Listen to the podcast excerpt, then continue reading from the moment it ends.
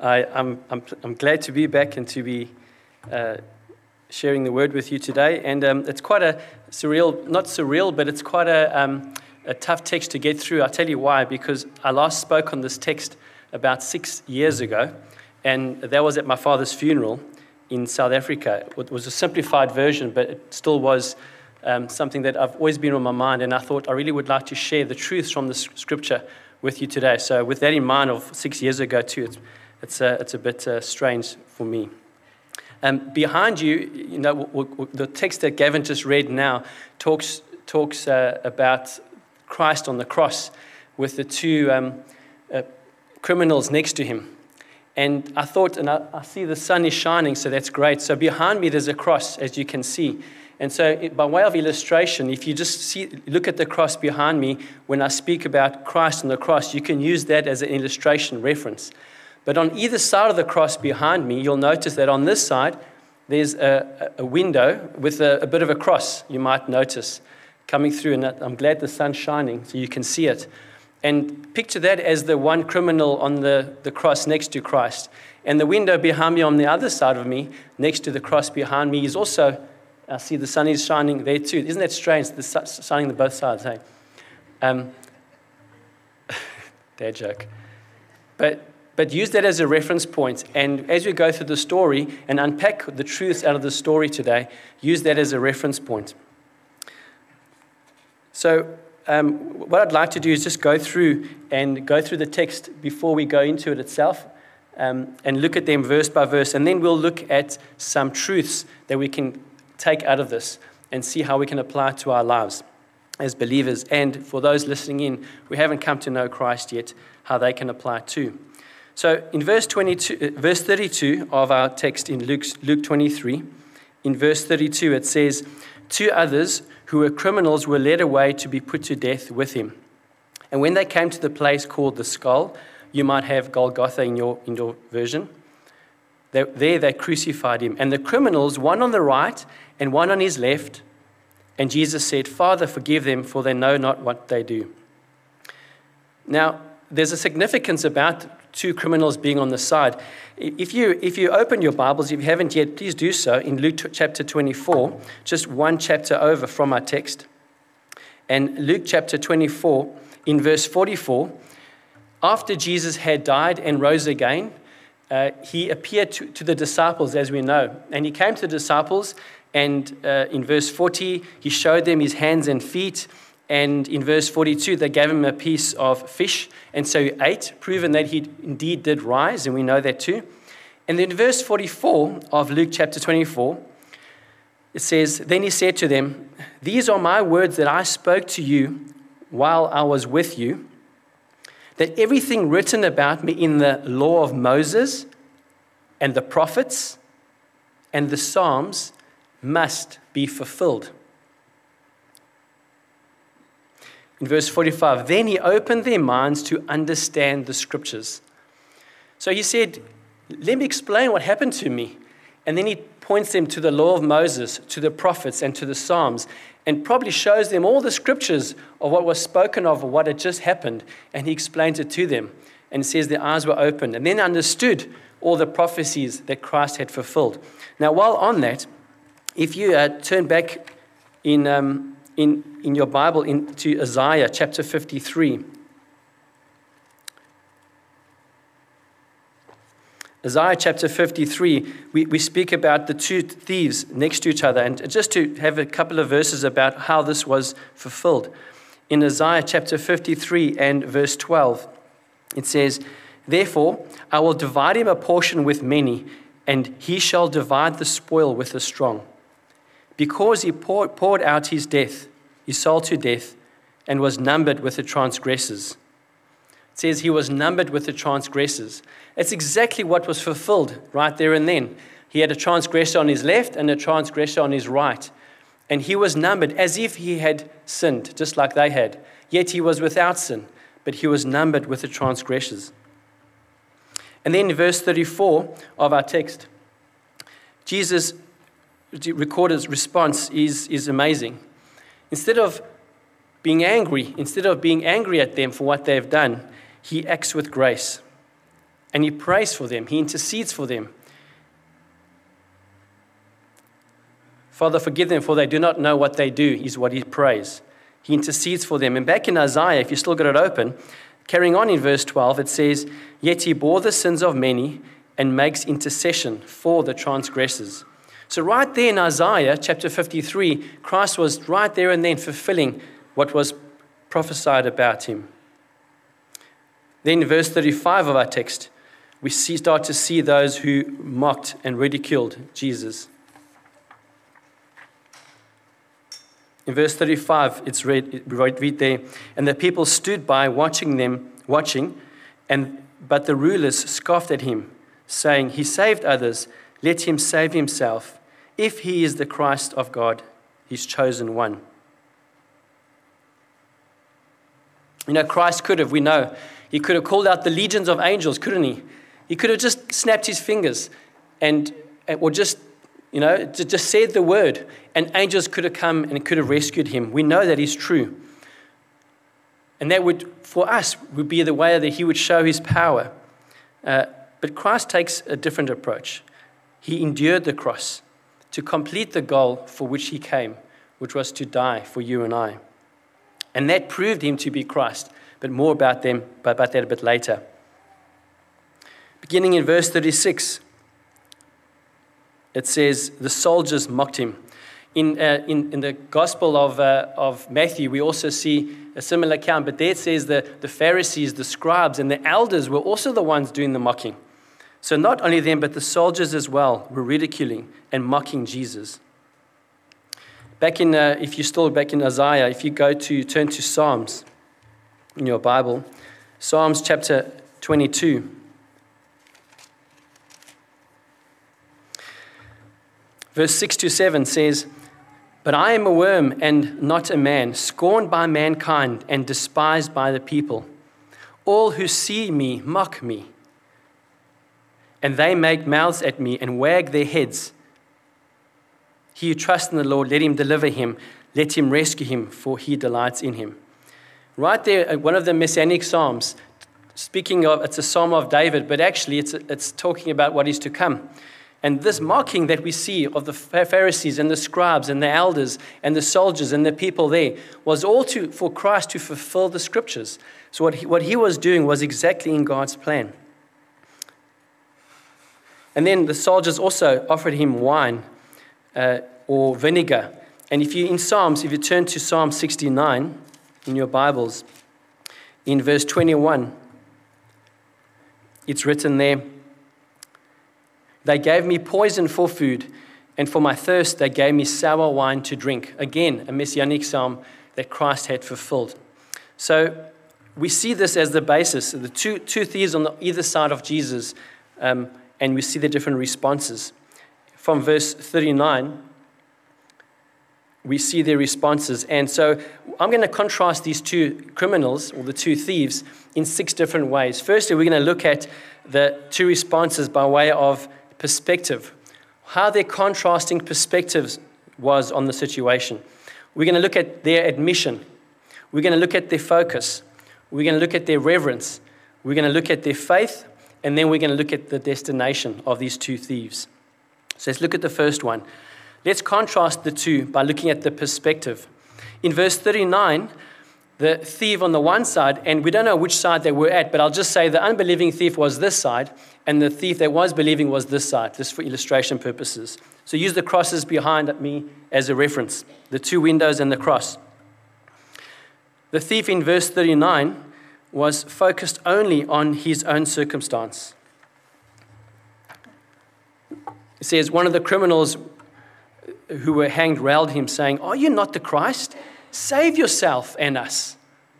His perspective was on himself, on the circumstance, was the thing around him. While contrasting to the man on, the, on this side, his, his perspective was spiritual. He was focused on the spiritual side of things. He says, But the other rebuked him, saying, Do you not fear God? since you are under the same sentence of condemnation? While the one was focused on the circumstance, get us off here, get us off this cross, Jesus. Use your power, get me off here. The other one was saying, uh, have, have a spiritual perspective. Look at the big picture here. Do you not fear God? You and I are on the same condemnation, but consider what Christ is, who he is, who we're talking to, who we're hanging next to. Spiritual perspective versus a present circumstance perspective. Next, the admission. We see no admission on this man on this side, no admission of guilt, no, no, no, admission of saying, Well, I'm a sinner and I'm getting my just reward. Whereas, contrast in verse 41, we see the man on this side had an admission of guilt and of punishment. He says, And we indeed justly, for we are receiving the due reward for our deeds, but this man has done nothing. we see a perfect picture of someone coming to Christ, and what is needed to come to faith is an admission of sin, an admission of guilt. The one doesn't have, and the one does. Then we see the focus. Again, the man on the left, his focus was on himself, trying to get off the cross and escape what is around him. That's all he was concerned about. When verse 41 again, the man on this side, we see that the focus was on Christ and his kingdom. Then there was reverence, the contrasting reverence. The man on this side clearly doubted Christ's deity. He didn't understand who he was hanging next to, whereas the man on this side clearly understood. He says in verse 40 and verse 41, he reminds the other criminal to fear God. And then later on, knowing that Christ is the Son of God, he says, Remember me when you come into your kingdom, Jesus. No doubt of deity, knowing and full belief of who Christ was and who, who said he was. What about the faith? What, what is the contrasting faith between the two? There's no sign of faith of the man on this side, but on this side, he clearly knew that there was a kingdom, and he believed Jesus to be the, the, the, the Son of Man who he said he was. And so he had faith in Jesus. He knew that it was the Messiah that he was hanging next to. What about the destination? The man on, the, on this side of the cross most certainly would not have ended up in paradise after that day.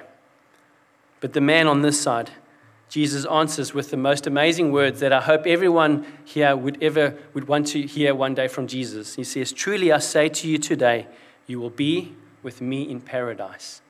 Two contrasting, they could not be even more polar different than the, the two together. Such a contrasting picture. You see, today, friends, in, in, in our lives, we will have people just like Christ had in the crowd people who are uh, mocking you know, Pharisees and the scribes, church leaders, government, possibly friends, family. They will mock Jesus. And when they find out that you're a follower of Jesus, they will mock you too. They will ridicule you and they'll make jokes of you as well. Remember that we are the bride of Christ. Do you realize that? We are the bride of Christ, we are the church. And when Christ is ridiculed, he, we are ridiculed as well. And just like the unbelieving thief, thief uh, most people in this world will die with hardened, unbelief hearts. Such a, such a pity. The Savior was so close. The Savior was probably a couple of meters from him on the cross, looking at the Savior, the one person who could save his soul. And without belief, he could only focus on what was happening right now, where the other man could clearly see it. See, the crowd did not act as if he was the bread of life. The crowd did not act that he was the way, that he was the truth, that he was the life. The crowd and the Pharisees and the scribes did not act, act, as if he was the Lamb of God coming to take away the sins of the world.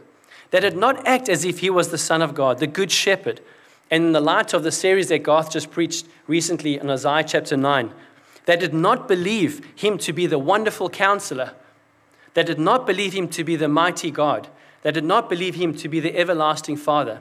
And they most certainly did not believe him to be the Prince of Peace. Yet there he was, the man who the Bible talks about, lying, lying on that cross. And the two men, one total disbelief, would not come to know Christ, and the other one would come to know. So, the question I had while studying this, and I'm sure you have this too, is why? Why the one man total unbelief, not, not believing that Christ is the Messiah. Both criminals, both in the same time, both living the same life in the same city, but the one not believing, while the other knowing Christ to be the Messiah. Why the two difference? Well, to answer that, if you turn to Ephesians chapter 2, now I've got some of the verses on there, but I'd like to go a bit deeper into the verses before. So turn with me to Ephesians chapter 2. It's probably one of my favorite texts in Scripture, in Ephesians chapter 2. And um, we'll start at verse, uh, let's start at verse 4. It's an amazing text. It says, But God, two important words, but God, rich, being rich in mercy, because of the great love with which, which He loved us, even when we were dead in our trespasses, made us alive with Christ even while we were dead in our trespasses, spiritually dead, He made us alive in Christ. We go on. In, verse 5. By grace you have been saved, in verse 6, and raised us up with him and seated with us with him in the heavenly places in Christ Jesus so that in the coming ages he might show the immeasurable riches of his grace in kindness toward us in Christ Jesus. For by grace you have been saved through faith. This is not your own doing, it is the gift of God. There's the answer it is the gift of God. Why did this man not believe? And why did this man believe? Were they special? Was this man from a different family and this man not? No, they were the same. They were both thieves, both in the same city. Why this man? Because of God's gift of grace. Grace is why this man believed, and this man didn't have God's grace on him. I can't tell you why, but I can tell you how. And this is how because God had grace. Why did God not choose this man?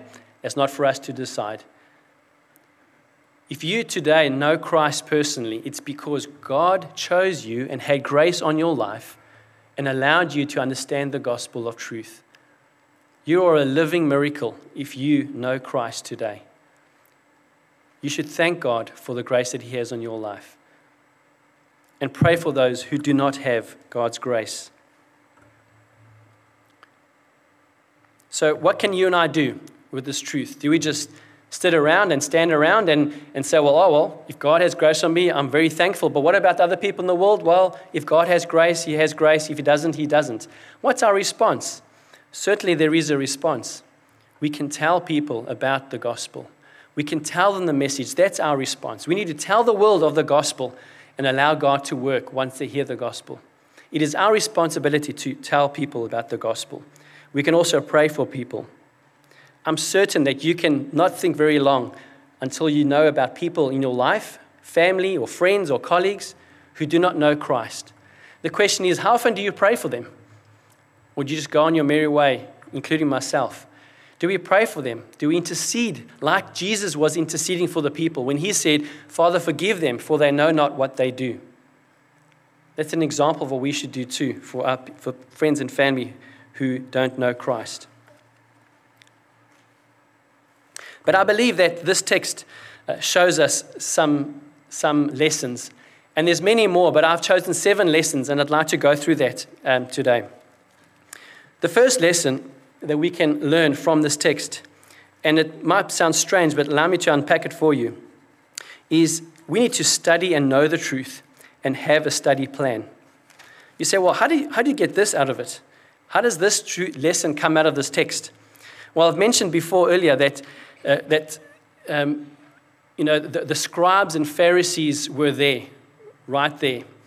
Um, if you look at Matthew chapter 27, you'll notice that the, the, the scribes, the, the, the Pharisee, the scribes, the elders, and all the church leaders were there too. They were the ones that you would assume to know the scriptures, wouldn't you? You'd expect them to know the, the, the truths about um, Uh, you know, the, the, the, the, prophets, the law of God, and, and the Psalms. You'd assume that they would be the ones. Because if they knew the scriptures, they would look right at the cross and go, you know what? This is exactly what Isaiah is talking about. This is exactly what Psalm 22 and 69 is talking about. Here it is. We can see it. And the fact that they took his garments and cast and cast lots for his garments, they would look at it and go, oh, wow, this is exactly what the, the, the, the prophets are talking about. And when the two people were next to him and he was next to the two transgressors, according to Psalm 22, this is exactly what the prophecies were talking about. They could see it, but they were ignorant of the scriptures. They did not know the truth. And that's a lesson because how often do we just need to turn up, open up the pages of Scripture, open up the Word of God, and understand and study and learn about the Bible. So that when we come into life, into the strife in life, we can understand, like, ah, I know what is going on in here. This is a trial that I'm going through in my life. But you know what? I know that James chapter 1 says that the trials are there for my good. Expect the trials. And in fact, James says, consider them what? pure joy when trials come on you because they make you more mature. You see, if you know the scriptures and these trials come, you know that that is God's will. But if you don't know the scriptures, you just think, oh, woe is me. I don't know what's going on. Lord, what are you doing? Just like the Pharisees and the scribes and the elders in the church who saw that the, the, the prophecies come real right in front of their eyes. They refused to believe. So, the lesson that I see here is that they need to, you need to study and know the scriptures. Interestingly, if they really knew the scriptures, um, turn with me, in fact, in, in Matthew chapter 27. I should know, Matthew has a different account and it says some extra words. In Matthew chapter 27, um, so also in verse 41 of Matthew chapter 27 says, So also the chief priests, you'd think that they would know the scriptures, and the scribes and the elders mocked him, saying, He saved others, he cannot save himself. He is the King of Israel. Let him come down from the cross, and we will believe in him. In other words, Jesus, if you come down from the cross now, we will believe that you are the Christ. But if they knew the scriptures, it's the exact opposite. He had to stay on the cross, he had to die, and he had to rise. And that is going to prove that he is the Christ. If he got down from the cross, he would not be the Christ because he would not die for you and I, and he would not rise again. If they knew the scriptures, they would knew that Christ, please do not come off that. Please stay there and prove to be who you say you are. But in their ignorance, they say, Jesus, if you come down off that cross, then I, I will believe in you. Ignorance of scriptures, ignorance of truth. Friends, we need to know and study the scriptures. Salvation may be a one off event, um, but sanctification is a lifelong event. So, sanctification, becoming more like Christ. So, once, once we are saved, sometimes things people think, well, okay, I'm saved, tick, I'm saved, I've got my ticket to heaven, I can live my life. No, then there is a process that must happen. We have to be sanctified, become more like Christ, and grow in Christ. But interesting, the, the criteria that I gave you earlier uh, of the way that this man came to faith God had grace on his life, there was perspective of his, not of his circumstance, but a spiritual perspective, admission, focus, reverence, faith, and a destination. That is the same criteria, friends, that we will need to use to grow in Christ. You see, grace saves us, but grace also is important for our growth. God has every day grace on your life to teach you things, to grow you, to refine you, to make you more like Christ every day. And I've mentioned this many time, times before, but when you wake up in the morning, God's one question on his mind, or, or the one purpose in his mind, is how will I make this person more like Christ today? What happens to you in your life today is going to be all about making you more like Christ. So you need God's grace. You need a spiritual perspective to see that the circumstances happening around you are not. Don't ask, uh, don't ask Jesus to, to take you out of, the, out of the circumstance like the one thief did. Rather, ask yourself, Jesus, what are you trying to teach me through this? You see, we go through things in our life. We go through trials. We go through valleys. We know that. The, the, the worries of life and friends and family and marriages and uh, conflicts at work and whatever we go through.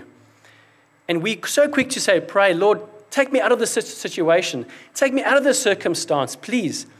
But we're missing the point. God has put us in that situation to teach us something, to refine us, to maybe break us down, to make us more like Christ. That is important for our sanctification. Admission. We constantly have to be working at our sin, dealing with our sin, repenting for our sin, not just when we come to faith in Christ. I ask you, when's the last time you sat down, looked at your life, reflected on your life, and said, Lord, woe is me. Please forgive me for what I've done and help me to understand how I cannot do this again. Constant admission every day of our lives. That's why we have communion every week to reflect. A constant focus, um, a constant focus on God and not on ourselves. Let me ask you, in your life, what is your focus? Is your focus on buying that next car, on getting that next home, on uh, buying that next caravan? Is your focus on, on, on retiring well and, and successful in life in terms of monetary things? Or is your goal in life is who can I affect with the gospel? Whose life can I change? Who can I pray for? How can God use my gifts to extend the kingdom? Now, I'm not saying all those things are evil, not at all. Of course, we have to think about finances. Of course, we have to think about our lives. But what's the most thing that goes in your mind? What's the thing that, that, that clouds your mind most of the day? Is it those things or is it the things of God? What is your focus? Then there's reverence. Do you have a reverence for God? We just sang it. Worthy is the Lamb of God. Hey, worthy is the Lamb. Do, do, we, do we live like his name is worthy, as God's worth? Do we live like that? Do we uphold Christ's name? We'll talk about that in a moment. What about faith? We need faith regularly. Not saving faith, but we need faith to believe in God. When you're going through a trial and you can see nothing, God, where are you? Where are you moving in my life? Have faith that God is in your life and He has you in the palm of His hands. You just need to trust in Him. And remind yourself regularly of the destination. The third lesson that we can learn is that when God works in people, they turn 180 degrees. Not slightly, you know, your life doesn't change a little bit, your life changes 180 degrees. You know, I believe that the Gospels do not contradict themselves. I believe that Scripture doesn't contradict.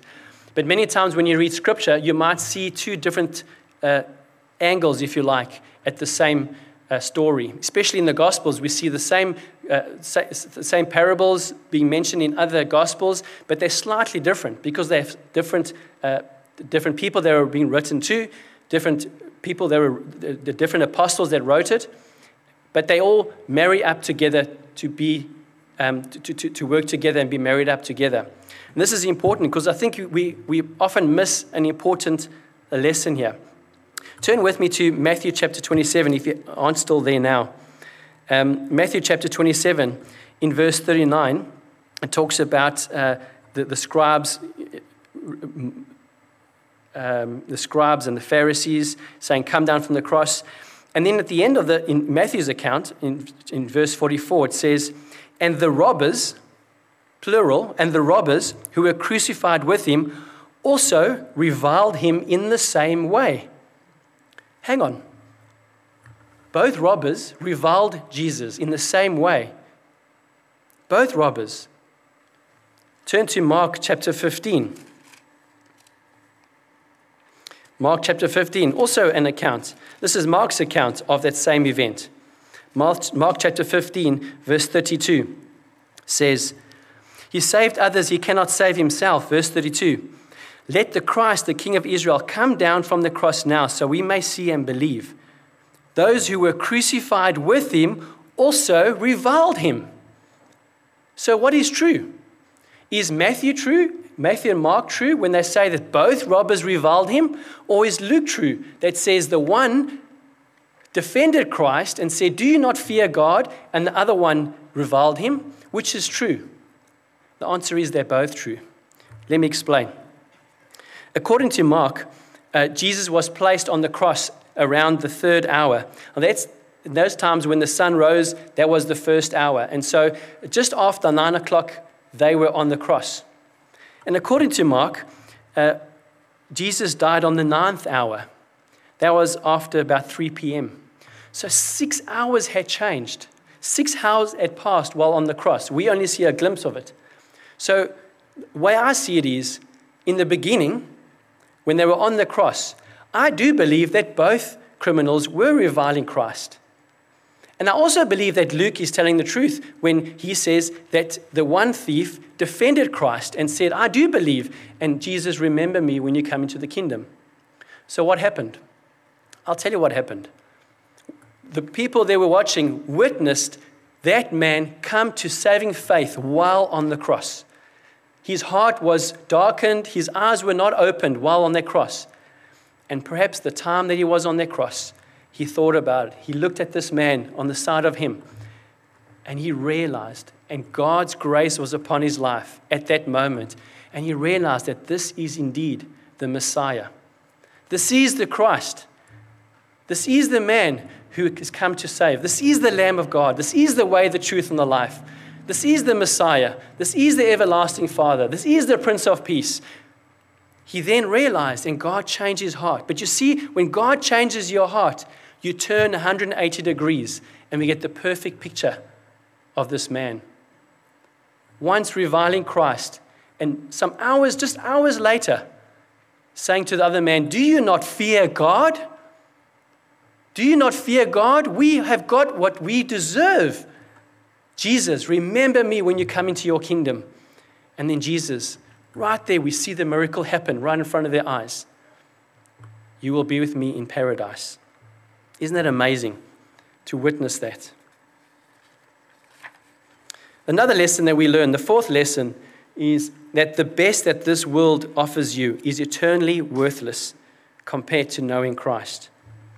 As an extension of the previous point, perhaps the thief realized while on that cross, realized if someone gave me a million dollars right now, it would be utterly, utterly useless right now.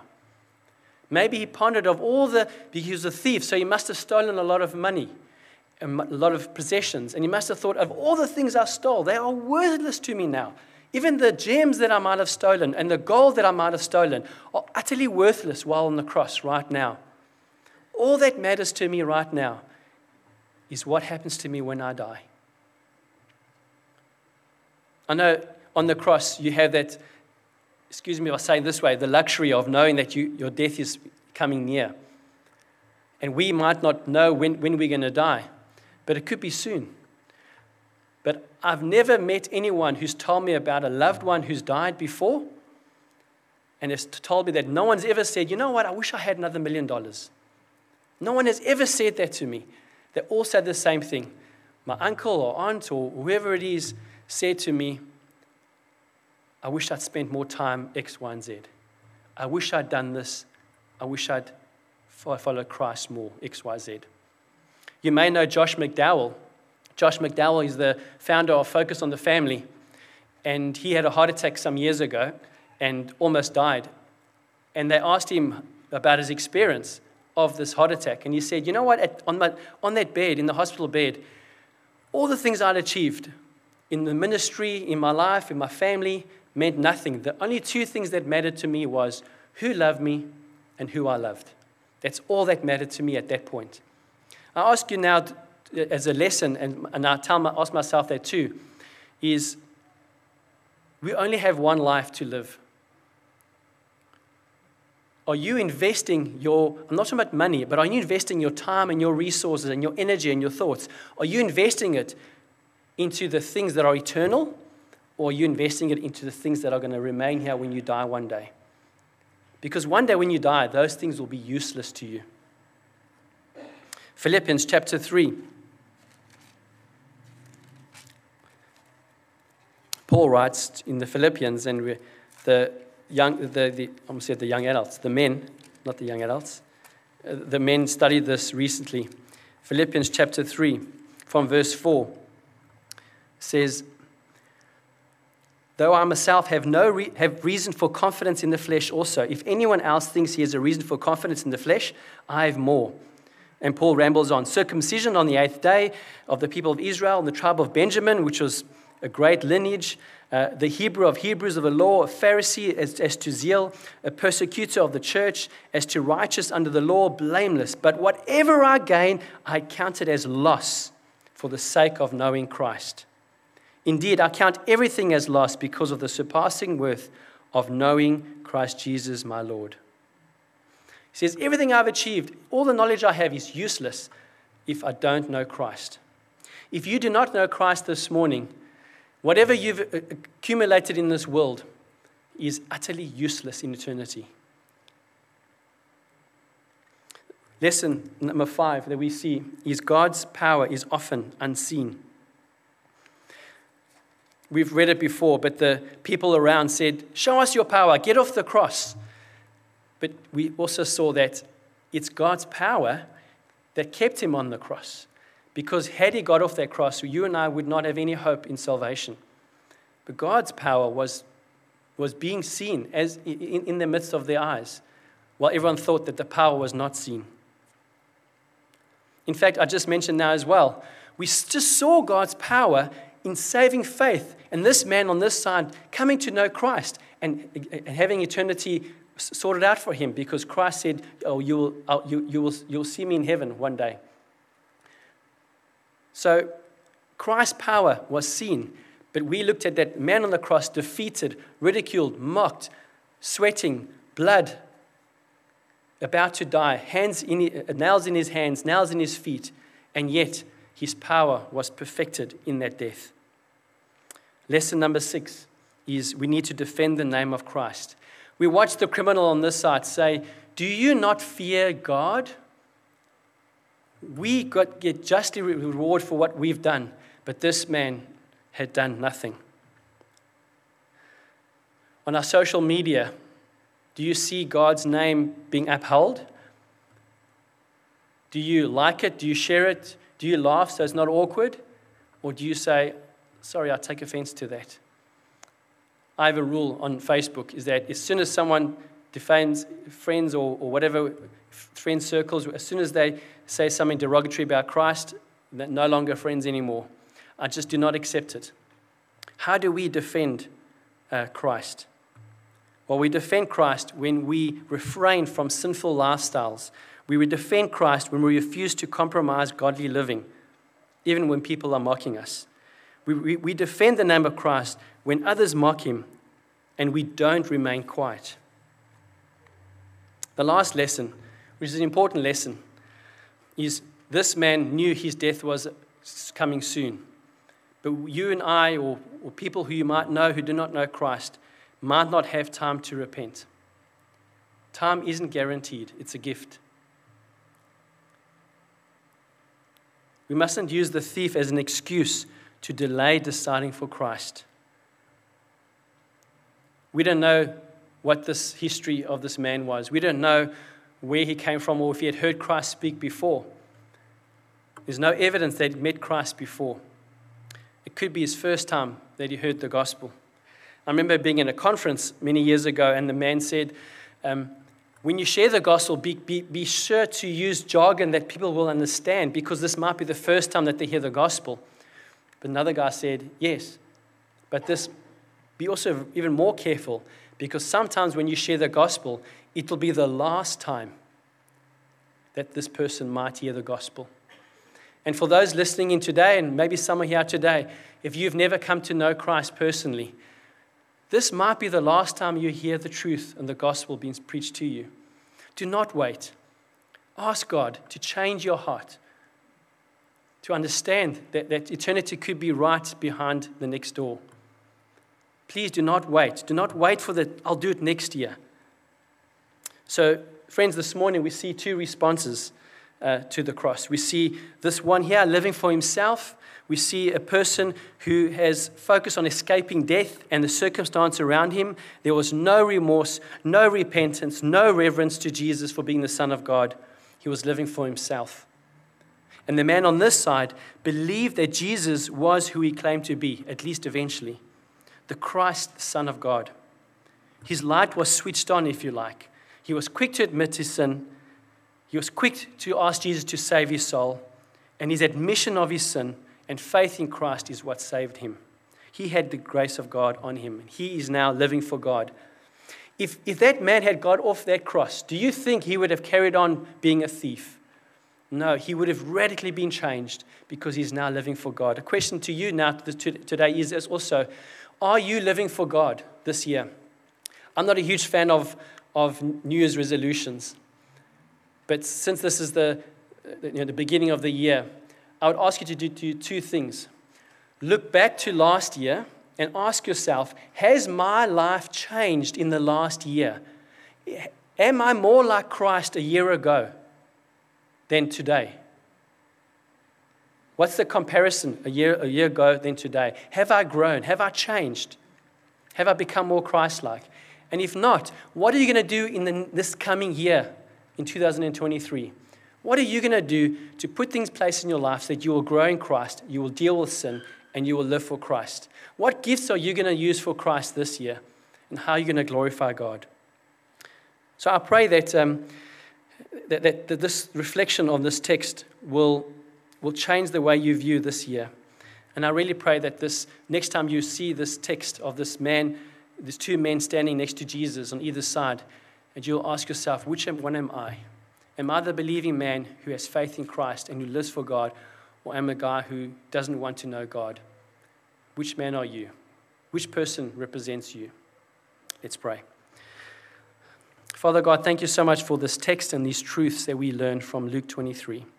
Lord, I do pray that the people here this morning and listening in today, Lord, I do pray that if there's anyone here that has not come to know you personally, would ask you to change their heart right now. Lord, that they would have faith in you and that faith would turn into repentance and they would come to know you. Lord, that you would have a place for them in heaven and they would live for you from today onwards.